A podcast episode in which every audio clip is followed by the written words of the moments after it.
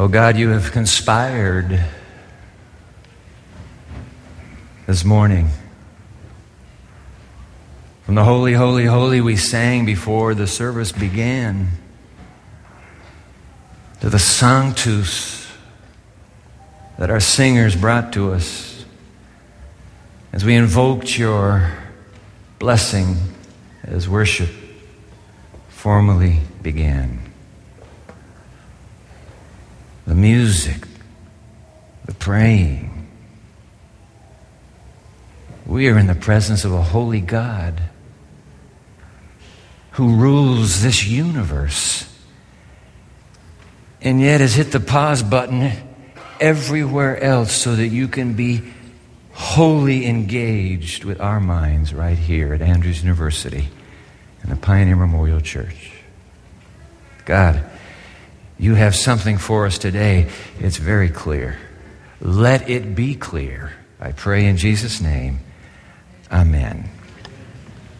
Have you ever met anybody who was partly pregnant? Yo, girl, you pregnant? Partly? Which part? Have you ever met anybody who was partly a sinner? Yo, dude, you a sinner? Partly? It's impossible. You can't be partly. You either are or you aren't. I can understand why, as, as humans, we have this longing to, to, to come, come on, kind of push me into the corner. I'm part sinner instead of full sinner. Who wants to be full sinner when you've got the moral portrait that Scripture paints for us with words like stinky and sick? I want you to write those two texts down. You don't believe that's in the Bible. Get, grab your study guide right now. It's in your worship bulletin. Pull it out. You didn't get a worship bulletin. You didn't get a study guide. We got some great young ushers, well, sort of young. And I was looking at these boys right over here. That's all right. Everybody's young here. This is a college church. So we have got the uh, we've got the study guides for you. Hold your hand up; they're coming your way on this uh, Labor Day Sabbath. You can get a study guide. You're watching on you're watching on the air right now. Let's put this let's put the website on your screen so you can see it. Watching on the television, www.newperceptions.tv. That's what you're looking for. You're looking for a new series that be, whose title is this hashtag RXF4NOW. That's the title of the series. You have to look that on a piece of paper to get it straight, but some of you are already using it with your tweeting, and that is how we can track it. And we got people that are monitoring your tweets. All right? So, what you're looking for on that website, by the way, is you're looking for today's teaching, which is Dead Man Walking. If you missed last week, it's possible you did. It, it's entitled Believe with an exclamation mark. Now, what we shared last week and what we're going to share today may seem a bit disparate, but next week is the key. We pull the two together. And then we keep journeying right into this uh, fall. And so, Dead Man Walking. What's that all about? Come on, let's jot the text down. We just, we just talked about this. Psalm 38, verse 5, New Living Translation. My wounds fester and stink because of my foolish sins. I told you it's not a very pretty picture. Certainly won't end up, end up on the cover of People magazine. I stink because of my sins. How about Isaiah chapter 1, verse 6, also the New Living? The God of the universe is giving a moral diagnosis of Israel, and he says to them, You are sick from head to foot, covered with bruises, welts, and infected wounds, without any ointments or bandages. Period. Stinky and sick. Not a very attractive portrait, for sure, of the sinner. Martin Luther reminds me what he, he described our fallen human nature. Martin Luther this way. Very graphic for the times in which he was living, but we'll put them on the screen there. These words Human nature is like a drunken peasant. Lift him into the saddle on one side and get over on that side, push him back up, back and forth because he's drunk. That's our fallen human nature. And you say, Well, I beg to differ with you because that's not me. I happen to be an exception. I am different. That's what he thought the great saint and apostle Paul. I'm different. In fact, let me just let me just give you, he says, a little insight into how I grew up. And by the way, this is a piece of very interesting self disclosure. Jot it down. It's in your study guide. Put it on the screen. Philippians. By the way, he wrote this in, in jail, in prison in Rome. Paul writing, You want to talk? If someone else thinks they have reasons to put confidence in the flesh, that's human nature, the drunk in the saddle. I have more. Let me just run by my credentials. I was circumcised on the eighth day, Jew of Jew, Hebrew of Hebrew, tribe of Benjamin. He keeps going on. And in regard to the law, a Pharisee. As for righteousness based on the law, write it down. I was faultless. That's what he's saying. Faultless. I kept the Ten Commandments from the day I was born, from top to bottom. I kept them faultlessly, always honored the seventh day Sabbath, lived a morally pure life, upstanding. Why? I was outstanding. Kind of reminds us of the Pharisee Jesus depicted in his biting parable. The Pharisee who stands up front in worship and he lifts up his eyes to heaven. Oh God, I thank you. I am not like that moral wretch on the last row. I fast twice a week. I give a tenth of all I get. Yeah, sounds like some people I know. Paul, the Pharisee, convinced their obedience to the law would get them into God's good graces and his heavenly home someday. But something very dramatic, you'll see this, something very dramatic happens to Paul that forever changes his mind about God's law. Watch this. This is dynamite. You got to go to it in your Bible. Now, here's where we're going to stay Romans chapter 7. Open up your Bible, please, to Romans chapter 7. Provocative testimony. Paul. Romans chapter 7. I'll be in the New International Version. You didn't bring a Bible, grab that Pew Bible in front of you. You got to track this. You got to see it written in front of your eyes. Romans chapter 7. Pew Bible, page 761. Romans 7. Let's begin in verse 7. Provocative testimony. Here it comes. What shall we say then? Is the law sinful? Certainly not. Nevertheless, I would not have known what sin was had it not been for the law, for I would not have known what coveting really was if the law had not said, You shall not covet. What law says you shall not covet? Call it out to me. What law is that? That would be the Ten Commandments, of course. What in the world changed Paul's mind about the law? He just told us that, man, growing up as a young adult, I was faultless before the Ten Commandments. It can't be that the, the tenth commandment got added. He memorized the tenth commandment when he was a kid. It's the last of the ten. So what has changed? Aha. Paul met somebody. And once he met this somebody, the law could never be the same again. Because, excuse me. Because you see in the Sermon on the Mount, Sermon on the Mount. Jesus, the lawgiver, the incarnated lawgiver, who, by the way, with his own finger carved the Ten Commands into granite himself. In the Sermon on the Mount, Jesus treats the Tenth Commandment like we have never seen it treated before. Watch this. Matthew chapter 5 in your study guide, verses 21 and 22, and then on to 27 and 28. Let's go. Red letter words in anybody's Bible. You have heard, Jesus speaking, you have heard that it was said to the people long ago, You shall not murder. That would be the sixth commandment, by the way, of the Ten Commandments. You shall not murder. But I tell you, that anyone who is angry, write that down, anyone who is angry with a brother or a sister will be subject to judgment. And then a few breaths later, Jesus goes on. You have also heard that it was said, Do not commit adultery. That would be the seventh commandment of the Ten Commandments. But I tell you that anyone who looks at a woman lustfully or a man has already committed adultery with her in his heart. Right in that word heart. The tenth commandment, you shall not covet radically shifts our focus from the law of God, our focus on the Ten Commandments. Jot this down. It shifts us from external compliance. Oh, this is huge. It shifts us from external compliance to internal obedience. And that is what Paul is talking about. Paul says, look, Jesus in the Sermon on the Mount reveals to us why he, the divine lawgiver, included the 10th commandment in the first place. Because the 10th commandment deals with the mind. You shall not covet. In other words, you shall not sin in your mind. You shall not sin in your thoughts. And the moment I realize, Paul is writing, that that's what the 10th commandment is doing, I threw my hands up. I am lost. Why? Because I know my mind. I know my secret thoughts. I know my darling sins.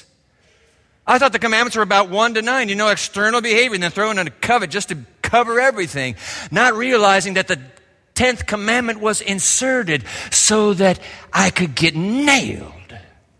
Proud of my external compliance, nailed regarding my internal obedience. Wow. Nailed, by the way. Nailed by the law. And I know what you're saying. You're saying, oh, yo, Dwight, if, if, if, if the law is this dangerous, if it's okay with you, I'm just staying away from those 10. Please do not bring me into those 10. Come on, come on, come on. Why would we do that? That doesn't make any sense. When in fact, the Ten Commandments, the divine law, is a portrait, a transcript of the beautiful lawgiver who God is. Listen to how David sings. David devotes an entire song, the longest chapter in the whole Bible, Psalm 119. He devotes it to the law. He's singing about the law. Jot these down, will you? Run them by you. Verse 97, Psalm 119. Oh, how I love your law. I meditate on it all day long. Keep writing. 172, verse 172. May my tongue sing of your word, for all your commandments are righteous. Keep writing. Verse 127 I love your commandments more than gold, more than pure gold. That's why he opens up the psalm with verse 18 Oh God, open my eyes that I may see wonderful things in your law. I tell you what, if you were to walk up to David and declare, You know that law of God, those Ten Commandments, man, what a bummer, what a downer. You know what David would respond? Are you crazy? Don't you understand? The law reveals the God of love who rules this universe. That's why he throws in verse 64. Fill it in. The earth, O God, is filled with your love. Teach me your decrees. A synonym for laws, a synonym for commandments. Teach them to me. They are filled with your love. The whole universe is. There's nothing defective or bad news about the law of God. In fact, Paul is about to make that very point. Let's read verse 7 again just to get a run into this. Verse 7 What shall we say then? Is the law sinful? Certainly not. Nevertheless, I would not have known what sin was had it not been for the law, for I would not have known what coveting really was if the law had not said, You shall not covet. Now go on, verse 8. But sin, seizing the opportunity afforded by the commandment, produced in me every kind of coveting. Now I'm suddenly aware of my thoughts. I'm aware that, oh, why, I wouldn't want anybody knowing what I'm thinking right now. Sin, seizing the opportunity afforded by the commandment, produced in me every kind of coveting. For apart from the law, sin was dead. I never realized the depth of the 10th commandment, Paul's telling us. I didn't know. I thought I was faultless. And now I realize everything, like x ray, is exposed to the God of the universe. Verse 10 I found that the very commandment that was intended to bring life actually brought death. Because suddenly now I stand guilty before the, do- the, the bar of justice and judgment in the law. As Jesus put it in the Sermon on the Mount, this is what Paul is saying in between the lines. As Jesus taught, even if I think it, I'm nailed. Even if I don't do it, but only think it, I'm nailed. The law, guilty guilty, guilty. There's nothing wrong with the law, reader. He tells us, nothing wrong with the law. It's wrong with me. Jot it down, verse 12. So then the law, Paul writes, is holy, and the commandment is holy, righteous, and good. There's nothing wrong with the law. Pick it up in verse 14 now. Oh, we know that the law is spiritual. Yes, we do. But I am unspiritual. See, I'm the one that's defective. Sold as a slave to sin. I do not understand what I do. For what I want to do, I do not do, but what I hate, I do. And if I do, verse 16, what I do not want to do, I agree that the law is good. As it is, it is no longer I myself who do it, but it is sin living in me. For I know that good itself does not dwell in me, that is, in my sinful nature. For I have the desire to do what is good, but I cannot carry it out. For I do not do the good I want to do, but the evil I do not want to do, this I keep doing. Now, if I do what I do not want to do, it is no longer I who do it, but it is sin living in me that does it. Verse 24, what a wretched man I am. Who will rescue me from this body that is subject to death. Wow.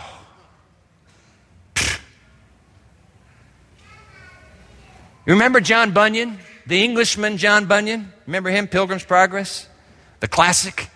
He wrote another book in which he tells, he relates his conversion experience. The title of that book, Grace Abounding to the Chief of Sinners. And in that book, he describes this, oh, wretched man that I am experience that he went through. I'll put his words on the screen. You can take them home. They're in your study guide. I, John Bunyan writing, I was more loathsome in my own eyes than was a toad. And I thought I was so in God's eyes too. Sin and corruption I said, would as naturally bubble out of my heart as water would bubble out of a fountain. I thought now that everyone had a better heart than I had, I could have changed heart with anybody. Yo, let me have your heart. Mine is worse. I promise it's worse. Give me your heart. I thought none but the devil himself could equalize or equal me for inward wickedness and pollution of mind. I fell, therefore, at the sign of my own vileness, deeply into despair. End quote. Oh, wretched man that I am. When John Bunyan, when the Apostle Paul, when you, when I see in the perfect mirror or reflection of the law of God, when we gaze into that reflection, staring unblinkingly back at us, when our consciences are confronted with the total depravity that exists inside of us, it is truly a, oh, wretched woman. It is truly an, oh, wretched man that I am experience.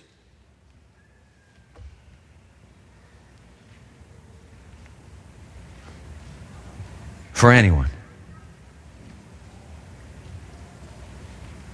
When I met Christ as a 22 year old here at Andrews University, it was through this same, oh, wretched me experience that God led me. And you know what? A few years have gone since that day. And I've come in the course of my ministry to men, women, young adults, teenagers, and children. I have come to realize that this dark pathway is one that all must trod.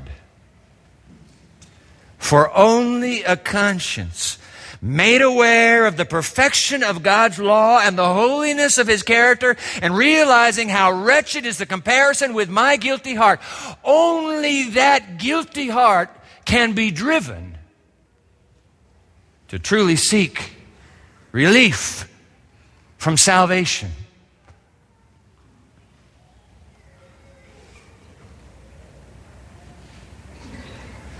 That was the experience, by the way, of Jacob.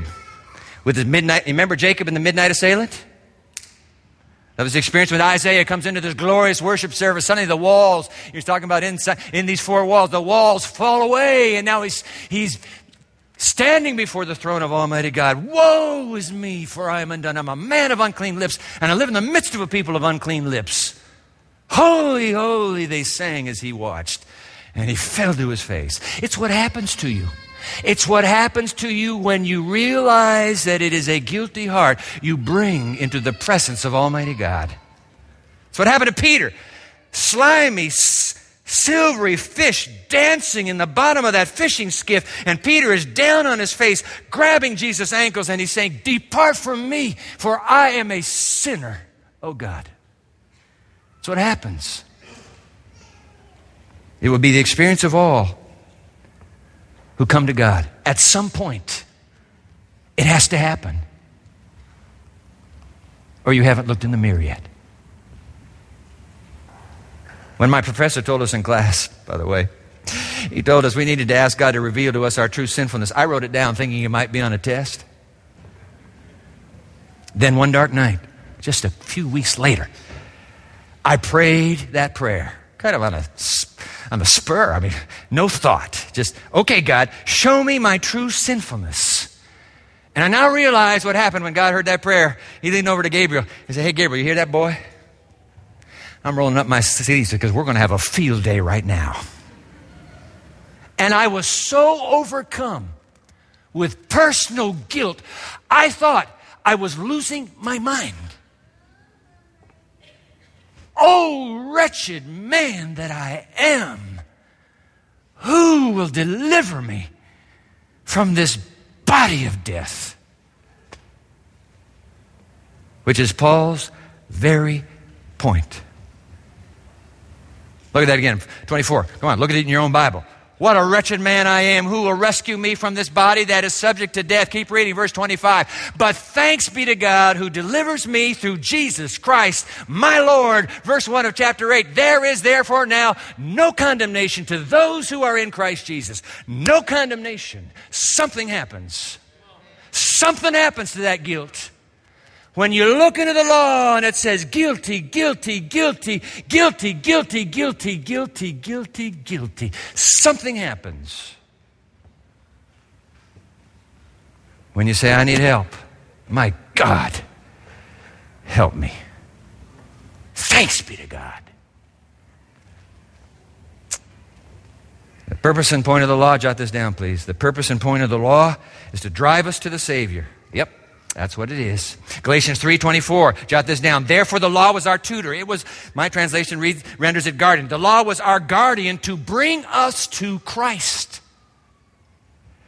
Keep writing. To throw the law out, to get rid of the Ten Commandments, as some are inclined to teach and to do, is to cut your soul off from the very lawgiver who is your only Savior.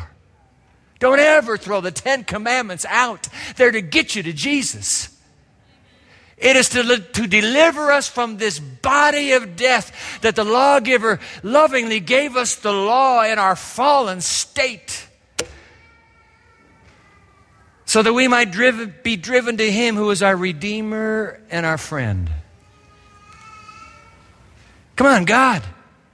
God who loves you with all his heart, mind, body, and soul, and God who loves his neighbor as himself. God is the embodiment of the Ten Commandments. They are all about him.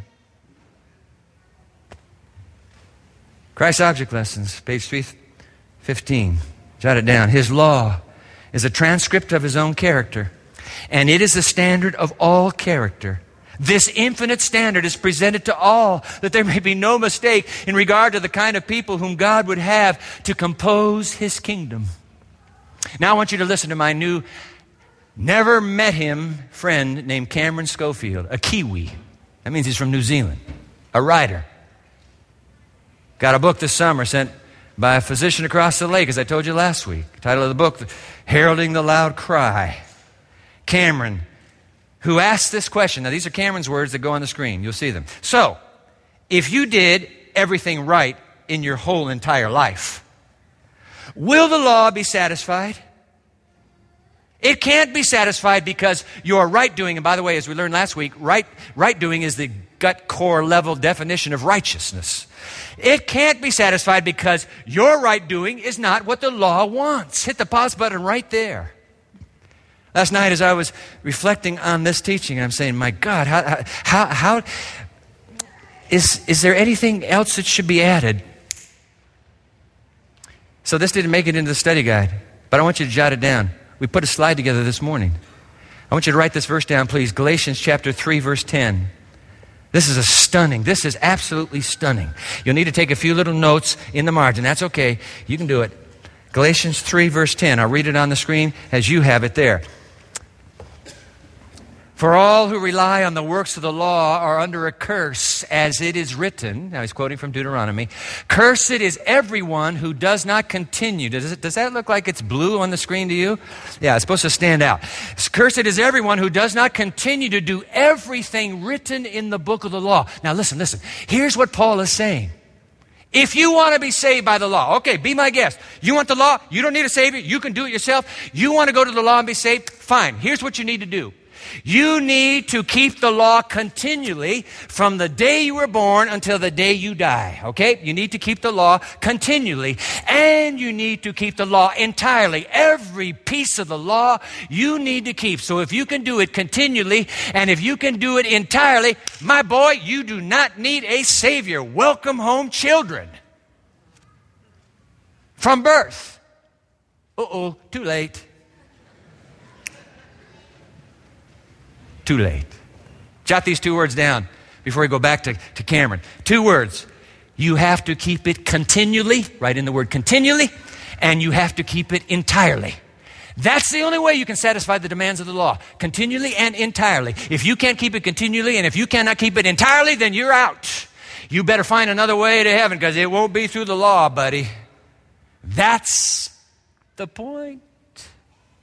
Let's pick Cameron back up. What the law wants, oh, this is good, is God's, this is his emphasis, is God's right doing, God's perfect life. And we in ourselves, do we have to offer it? We don't. Is there any room in you, any room for you in this picture? There isn't. Can you satisfy the law? Can you? You can't. Have you in your life attained unto the very perfection of God? You have not. To do that, you would have to be God yourself. Are you God? You are not God. You are not God. Then you better find another way because all that law keeping will never get you to heaven. Now, the law is holy, just, and good. Let's not get all Twitter baited here. It's holy, just, and good. Cameron goes on. We cannot, we cannot save ourselves. We can do nothing to effect our own salvation. And it's a frightful realization when we meet the law as it really is. We are dead men walking, end quote. Nailed Paul says, I was doing fine. I was doing fine. One through nine, I had them all faultless, faultless, external, external compliance. I got it, external. But then I suddenly realized, thanks to the Lord, what number 10 is saying internal obedience. And I was nailed. Who will deliver me from this body of death? Dead man walking. By the way, that's a nomenclature of prison talk prisons that can perform executions because when the man is taken out of a cell and he's marched down to the chamber of death, the guards shout out, Dead man walking! Sit up! This is the last time you'll see this boy. Dead man walking. The truth of the gospel is we are all dead men and dead women walking, doomed to our deaths unless something, unless someone comes along and puts a stay on the execution. Thanks be to God who delivers us by our Lord Jesus Christ. By the way, the only perfect lawgiver, law, lawkeeper in the history of the human race, who from birth to death continually kept the law, kept the entire law. In fact, the great messianic promise, uh, prophecy tucked away in Psalm 40, verse 8. I delight to do your will, O God. Your law is within my heart. Wow. Only one person has perfectly kept what the law demands perfect compliance, continually, entirely. And because he has, anybody Anybody who comes to God through Him gets it too. Anybody. Cameron asked the question. The question is, I like this. Well done, Cameron. The question is, are you bad enough to come to Christ? Because if you don't think that you are too bad, you won't come to Christ.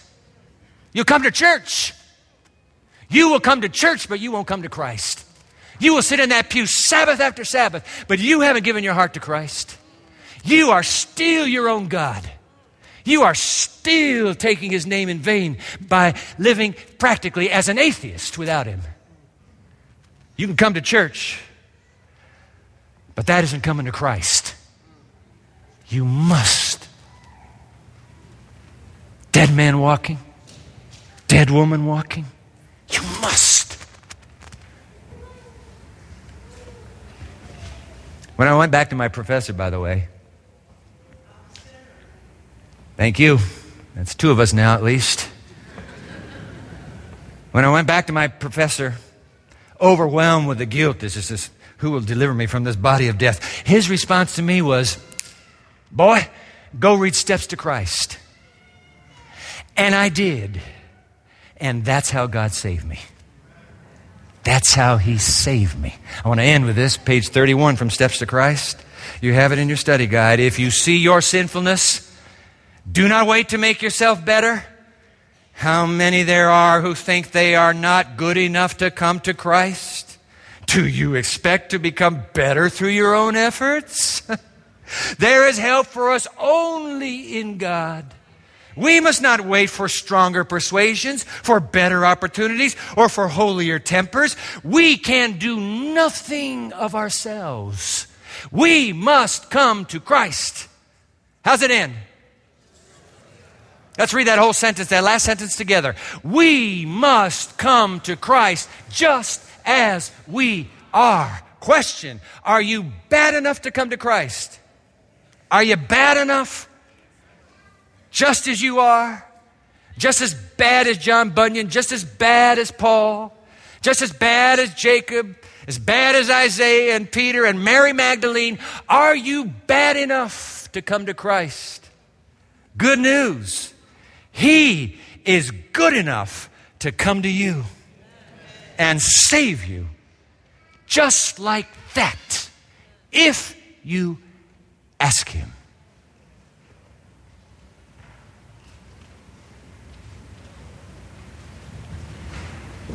Oh God,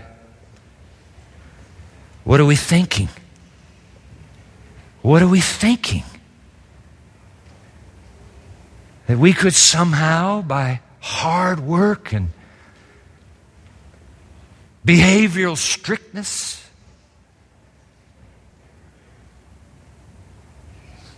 work our way straight through the law into heaven? No. We're the opposite, Father. Most of us think it doesn't matter. I don't need a law. I just do it my way. And oh God, it doesn't take much to realize we're doomed if we go that pathway. There's only one way. And we hear Jesus calling us now come to me, the Savior, the lawgiver, your friend. Come to, to the Father your friend. Come, and I will save you. Father, grant that for us today and today and today. I pray in Jesus' name. Amen. Amen.